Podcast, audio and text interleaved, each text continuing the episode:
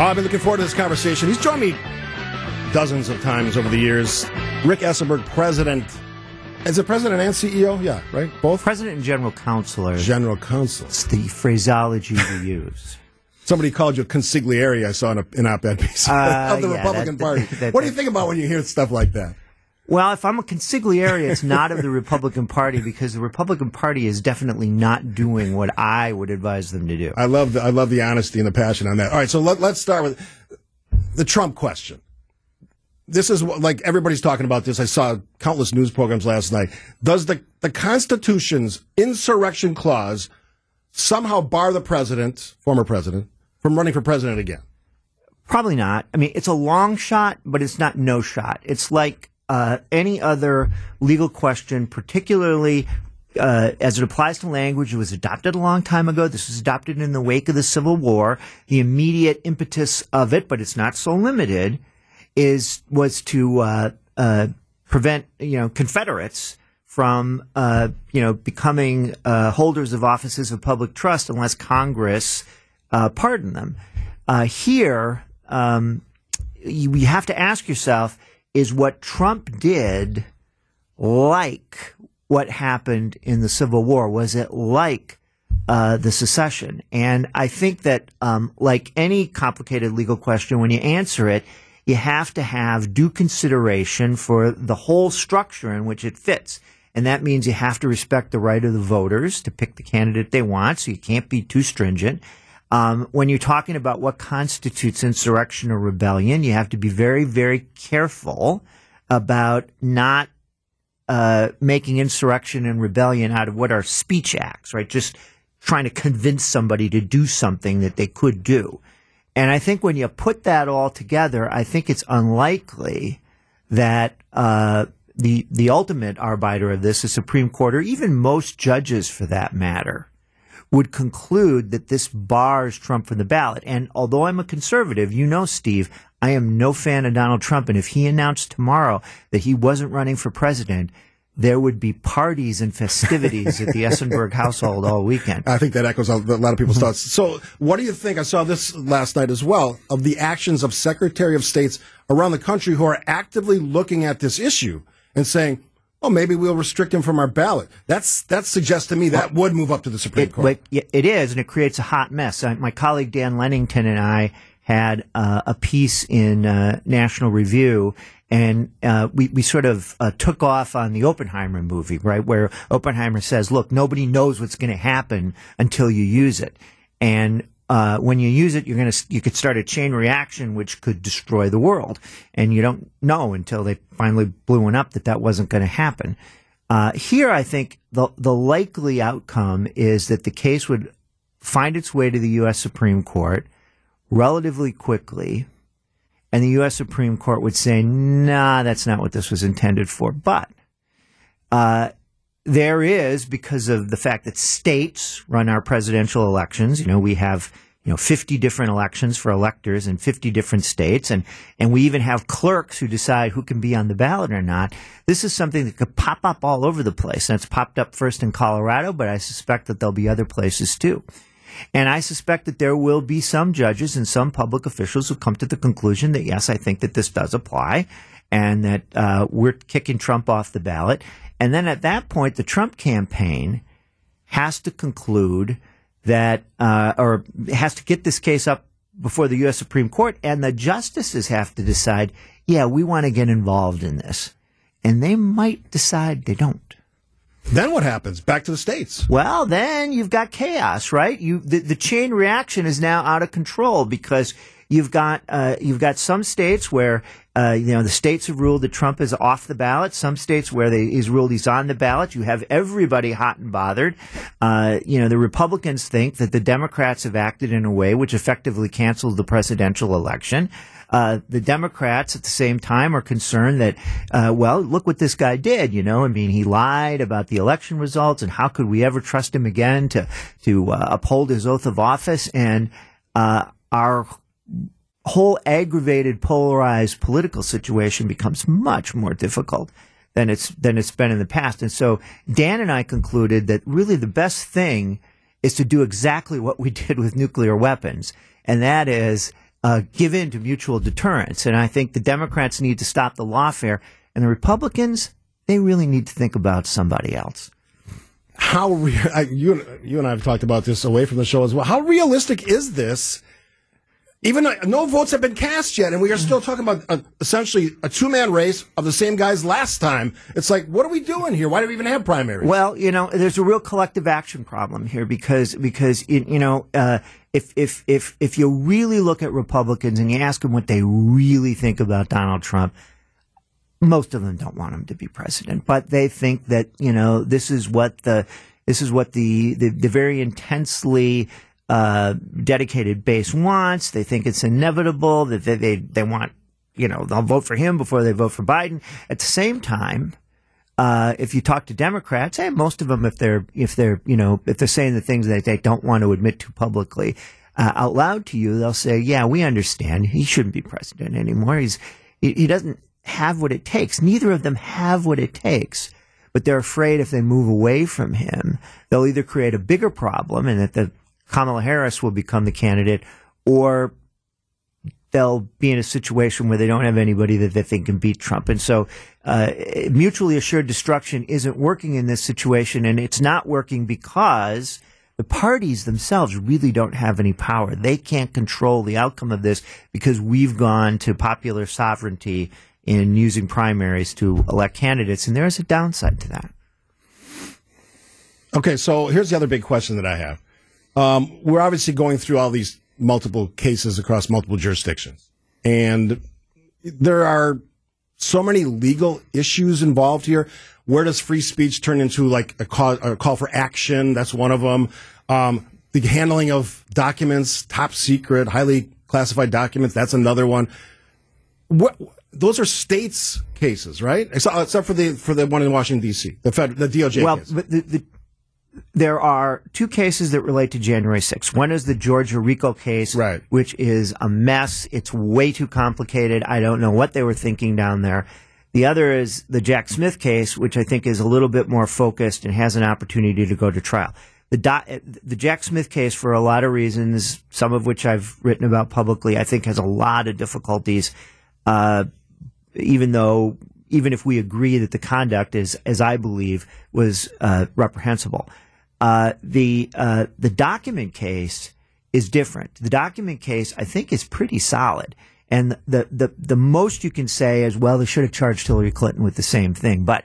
The thing of it is, in a criminal case, the fact that you think that they should have charged somebody else with the crime too is not a defense. And uh, but the documents case is even less likely to fit into the ex- insurrection or rebellion category. Fascinating times in American politics. Uh, we'll take a break here. Rick Esenberg, our guest, Stephen Sandy, WTMJ now. Good morning. I'm Sandy Max with Steve Scafidi and welcoming to WTMJ now, continuing the conversation with President and General Counsel of the Wisconsin Institute for Law and Liberty, Rick Esenberg. Rick, you've uh, had some enlightening interpretations of law so far, and where we find ourselves understanding that the former president is innocent until proven guilty. But should anyone who has been convicted as a felon be president? Well, it certainly isn't ideal. Um, uh, there, there is there's a different law in Wisconsin where where a conviction of felony can bar you just in and of itself from public office, and so there is one uh, fairly prominent uh, uh, person who got caught up in the caucus scandals years ago who pointed out to me that. Uh, uh, because certain felons are barred from public office in Wisconsin, it has to be a I can't remember the definition. It has to be some felony involving the public trust.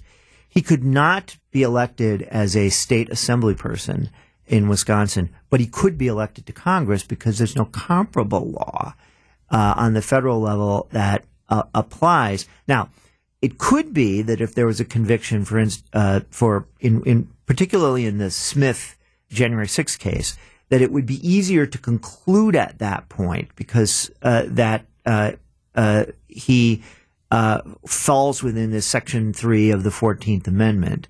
Um, but the thing to keep in mind, and you know, one of the things that has happened on you know Twitter, which Steve, I know that you know that that that, that is such a um, deep and profound and civil conversation that occurs on Twitter is that you know I would point out some of the things that Dan and I have written and, and uh, about this particular Section Three issue. People will say, "Well, he wasn't charged with insurrectionism he convicted of insurrection." Well, the constitutional clause does not say that he has to be uh, charged or convicted.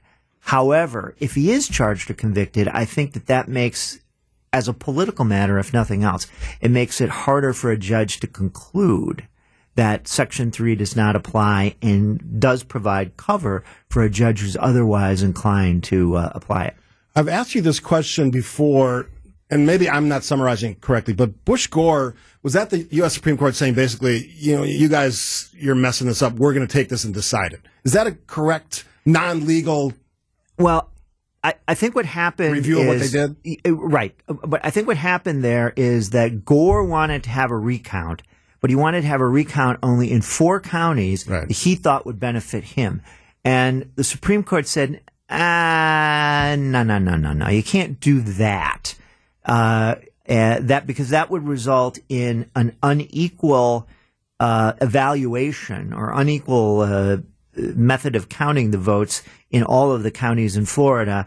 And since there isn't time to do a statewide recount, and because Florida wanted to meet this safe harbor provision, which is in federal law, did not have their electoral votes challenged, that uh, there's nothing we can do. It's done. It's done as a matter of Florida law, and uh, uh, to to go any further would raise a federal constitutional problem. So here's my follow up. So that was after the election, obviously, later in the year.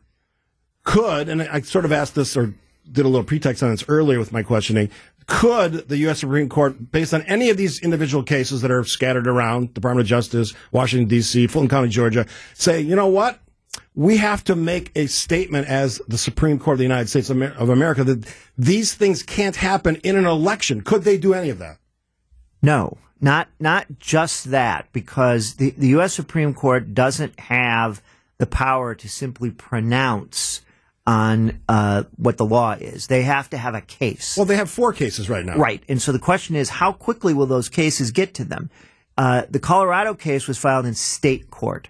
Now that means it's going to have to go all the way up the state court system. Now that can happen faster than we sometimes are uh, used to, uh, but uh, uh, and there's complications because Trump is a defendant and Trump could remove it, but only if the Colorado Secretary of State agrees.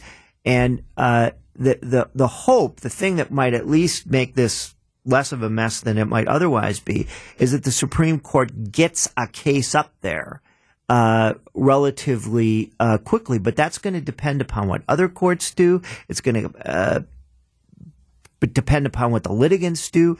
The worst possible scenario would be Trump gets the nomination and then the case goes up to the U.S. Supreme Court. The U.S. Supreme Court says, yeah, he's not eligible to run under Section 3. And then you've got chaos in the presidential election because, because one of the major parties has nominated an, inel- an ineligible candidate. But that's then that's the party's responsibility at their convention to sort that out. Well, and this is why Dan and I came to the conclusion that we did that that we shouldn't play with fire, right? We shouldn't play with nuclear weapons, basically. That Right. that that the the Democrats shouldn't start this thing because here's the thing about you know legal questions: you have to think more deeply because because the law proceeds by analogy and it follows precedent, and so you have to say, okay, if I if I let this go through and I remove a a, a, a leading presidential contender from the ballot, what principle of, can I have I established, and how can this be used in the future? Because that's the way courts work, and so you can't decide this case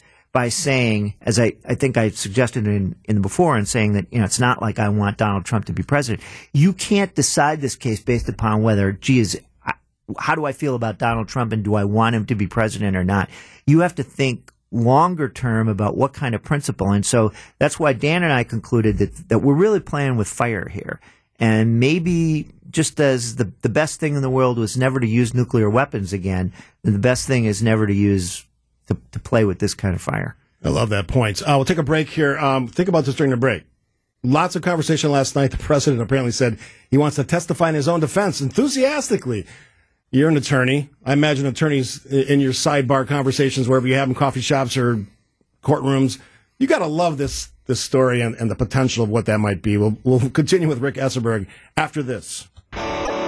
Good morning. I'm Sandy Max with Steve Scafidi, and we are having a hearty conversation with President and General Counsel of the Wisconsin Institute for Law and Liberty, Rick Esenberg. Had some very interesting insights so far on Trump's political and uh, legal issues. Yeah, so I was watching all. I watch all the networks every night. I kind of sample them from all the way from MSNBC to Newsmax and Fox and all that stuff. A little bit a lot less than I used to. Let's put it that way. And the big conversation, topic of conversation, the president has enthusiastically said he wants to testify in his own defense.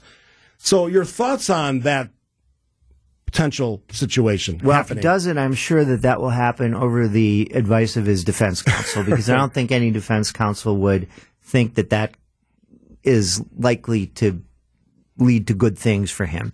Uh, I, I was saying during the break that you know I, I used to do trial work. I'm basically an appellate lawyer now, uh, so I haven't cross-examined anybody in a long time. But the prospect of being able to do that would make me want to go back because this could be the type of task that you would undertake, and when completed, you could say to yourself, "Now I can die." um, uh, be, because I, you know, I, I, I think Trump thinks that in a courtroom that type of trading insults and you know playground game of dozens is going to work, and it doesn't. I mean, first of all, the judge don't let you do it, and and you know, I I, I think that that plays to a certain crowd, uh, but it tends to backfire when you're in court. And so I think if he did that, I think it would be a mistake because the problem here is that in all of these cases, there really isn't any dispute about what happened. He's not going to convince anybody that he didn't do what they say he did because it, he's the president. I mean, you can't do anything that isn't recorded and documented. The question is, what do you make of it? And I don't think he's going to help himself on the question of what do you make of it. Yeah, the uh, you know it is what it is to, to, use a term I don't really like that much, but that's I mean he's he's essentially admitted to many of these things, and and going in, in front of a well, he doesn't even, attorney. Yeah, I mean, he doesn't even have to admit it to it because, like, when you're president, your life is basically recorded. Right. I mean, it's it's. I mean, it. Let's go back and look at what happened in the Kennedy assassination, where, like, you know, you had to get an amateur photographer, but that's not the way things are today. Right. And so everybody knows what he said, everybody knows where he was, and uh, I just don't think that he's the spin that he puts on it is going to be any better than the spin that his lawyers could put on it. You know, we heard the phrase double down so often during his presidency. I mean, is this just a really bizarre chess game where he's just going to double down, go all the way, and also get elected president so he can pardon himself no matter how far he goes into the court system? People tend to do what works for them, right? And and so if if you if you do this the same thing, you know, 12 times and it works for you, well, why not do it a 13th time? And he's always had this tendency to double down. Um, I think people that know Trump better and have studied him for a long time would say that, well, no, he'll occasionally pull back. He went into bankruptcy when he had to several times. Uh, I don't know. Uh, I think that uh, in in this situation, um, I think he's probably come to the conclusion that full steam ahead is probably the the best route out for him. Yeah, we'll we will find out uh, real quick because I want to ask you about this. We were talking in the first half hour about the this idea that Republicans in the state legislature may go after the newly elected Justice Janet Protasiewicz. I, it's a political question. I, am not really, I don't really need your opinion on that, but you have argued previously that the, the First Amendment gives even candidates, judicial candidates, some opportunity to speak to these larger issues. Is that correct? Right. There's a case called Republican Party versus White. Uh, Justice Scalia actually wrote it and came to the conclusion that uh, uh, disciplinary rules that say a judicial candidate can't announce their position on an issue um, violate the First Amendment. Uh, and I think that was reflected in the decision of the Judicial Commission uh, in a letter that was released last May, but for some reason was only reported this week, uh, not to proceed with proceedings against her. But recusal is a different question, right? You may have the right to say something, but then have an obligation uh, to recuse because of the implications of what you said. You have a, may have a right to take a bunch of campaign contributions from somebody, but then have a duty to recuse because of what that does to the uh, appearance of your ability to be partial. And so I think that these are, are different questions. and uh, the Supreme Court can't handle it because in a in, in a case uh, from about 12 years ago called State versus Henley, the Wisconsin Supreme Court says that the other justices cannot force uh, one of their colleagues off the court. But in that same opinion, they, they said that the remedy uh, the only way to get a justice off the court other than a recall would be impeachment or address. It's a legislative remedy. Should it be used in this situation? That's something that we can argue about.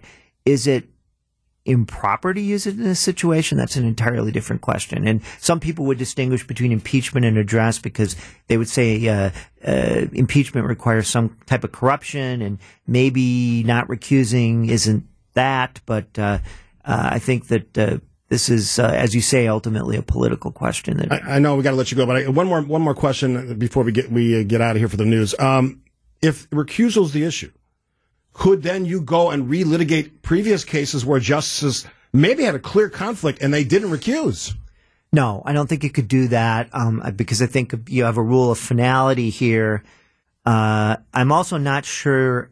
See, p- part of the problem here is that, you know, with all due respect, new Justice Protasiewicz brought this on herself by choosing to campaign in a way that judicial candidates normally don't campaign.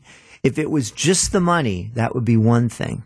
If it was just the statements about the map case, which wasn't a statement of a legal position.